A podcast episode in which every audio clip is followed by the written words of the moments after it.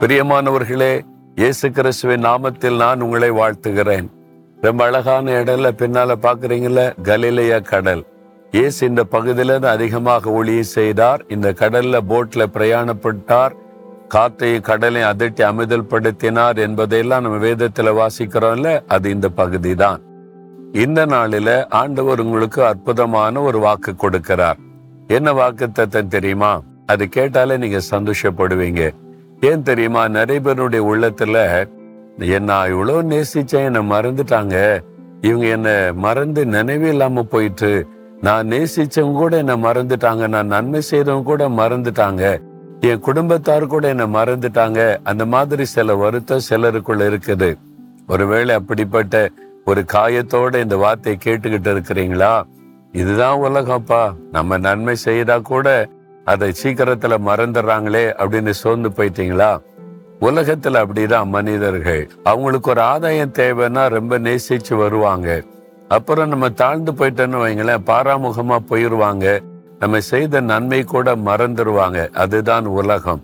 அந்த ஆண்டவர் என்ன சொல்றார் தெரியுமா? ஏச நாற்பத்தி நான்காம் அதிகாரம் இருபத்தோராம் வசனத்துல இஸ்ரவேலே நீ என்னால் மறக்கப்படுவதில்லை. அது இஸ்ரவேல் தேசத்தை குறித்தான்னு சொல்றார் அப்படின்னு நினைக்கிறீங்களா? இல்ல.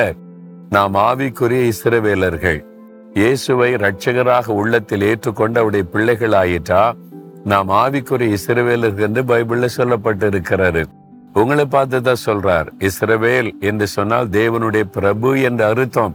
பாவத்திலிருந்த நம்மை அவர் தேவனுடைய பிரபுவா மாத்தி இருக்கிறார்ல உன்னை பார்த்து தான் சொல்லுகிறார் என் மகளே என் மகனே நீ என்னால் மறக்கப்படுவது இல்லை.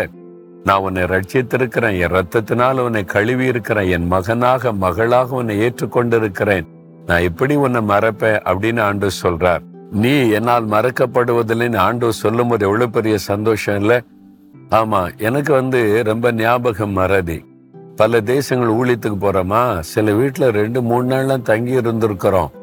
ஆனா ஒரு வருஷம் கழிச்சு ரெண்டு வருஷம் கழிச்சு எங்காவது பார்த்தா சந்தோஷமா அந்த பேசுவாங்களா? எனக்கு ஞாபகத்துல வராது.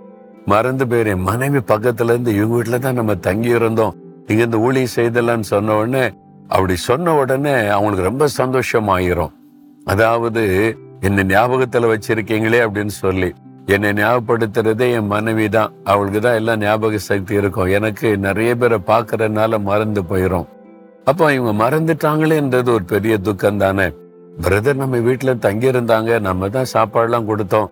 மறந்துட்டாங்களேன்னு சொல்லும் போது உண்மையில நம்ம நேசித்தவங்க நம்மகிட்ட பழகினவங்க மறந்துடும் போது இருதயத்தை அது காயப்படுத்தும். உங்க சொந்த குடும்பத்துல உங்க உறவுகள் மத்தியில நண்பர்கள் மத்தியில வேலை செய்கிற இடத்துல நம்மளை ஞாபகம் வச்சிருக்காங்களான்னு சொல்லி பார்ப்போம்.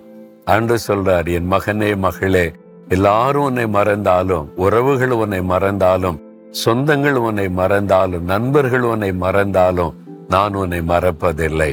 அப்படின்னு ஆண்டவர் உங்களை பார்த்து சொல்றார். இவ்வளவு பெரிய சந்தோஷம் இல்லை. சில சமயத்துல சிலர் வருவாங்க பிரதர் அப்பா அம்மாவே மறந்துட்டாங்க. ஏதோ நாங்க இது மாதிரி ஒரு காரியம் செஞ்சிட்டோம். அதனால பிள்ளைகள்னு அவங்க நினைக்காம மறந்துட்டாங்க. என் பிள்ளைகள் என்ன மறந்துட்டாங்க? நான் தான் வளர்த்து ஆளாக்கி அவங்கள வந்து படிக்க வச்சு நல்ல நிலைமை கொண்டு வந்தேன். இப்ப அவங்க செட்டில் ஆனோன்னு என்ன மறந்துட்டாங்க. வேதனையோடு சொல்லுவாங்க. நான் சொல்லுவது இந்த வசனத்தை பாருங்க. கத்தர் சொல்றாரு. நீ என்னால் மறக்கப்படுவதில்லை. யார் மறந்தா என்ன? ஆண்டு சொல்றாரு வானத்தை மூமி உண்டாக்கின தேவன் சொல்லுகிறார் நான் உன்னை மறப்பதில்லை என்று சொல்லி. எவ்வளவு பெரிய சந்தோஷம் இல்ல? ஆண்டோரை பார்த்து சொல்லுங்க என்னை மறக்காமல் இருக்கிற இயேசுவுக்கு ஸ்தோத்திரம். என்னை எப்பொழுது நினைவில் வைத்திருக்கிற இயேசுவுக்கு ஸ்தோத்திரம். யார் மறந்தாலும் நீர் என்னை மறக்காமல் நினைவில் வைத்து என்னை நேசித்து என்னோட பேசி ஆறுதல் படித்து நடத்துகிற இயேசுவுக்கு ஸ்தோத்திரம் ஸ்தோத்திரம் ஸ்தோத்திரம். ஆமேன் ஆமேன்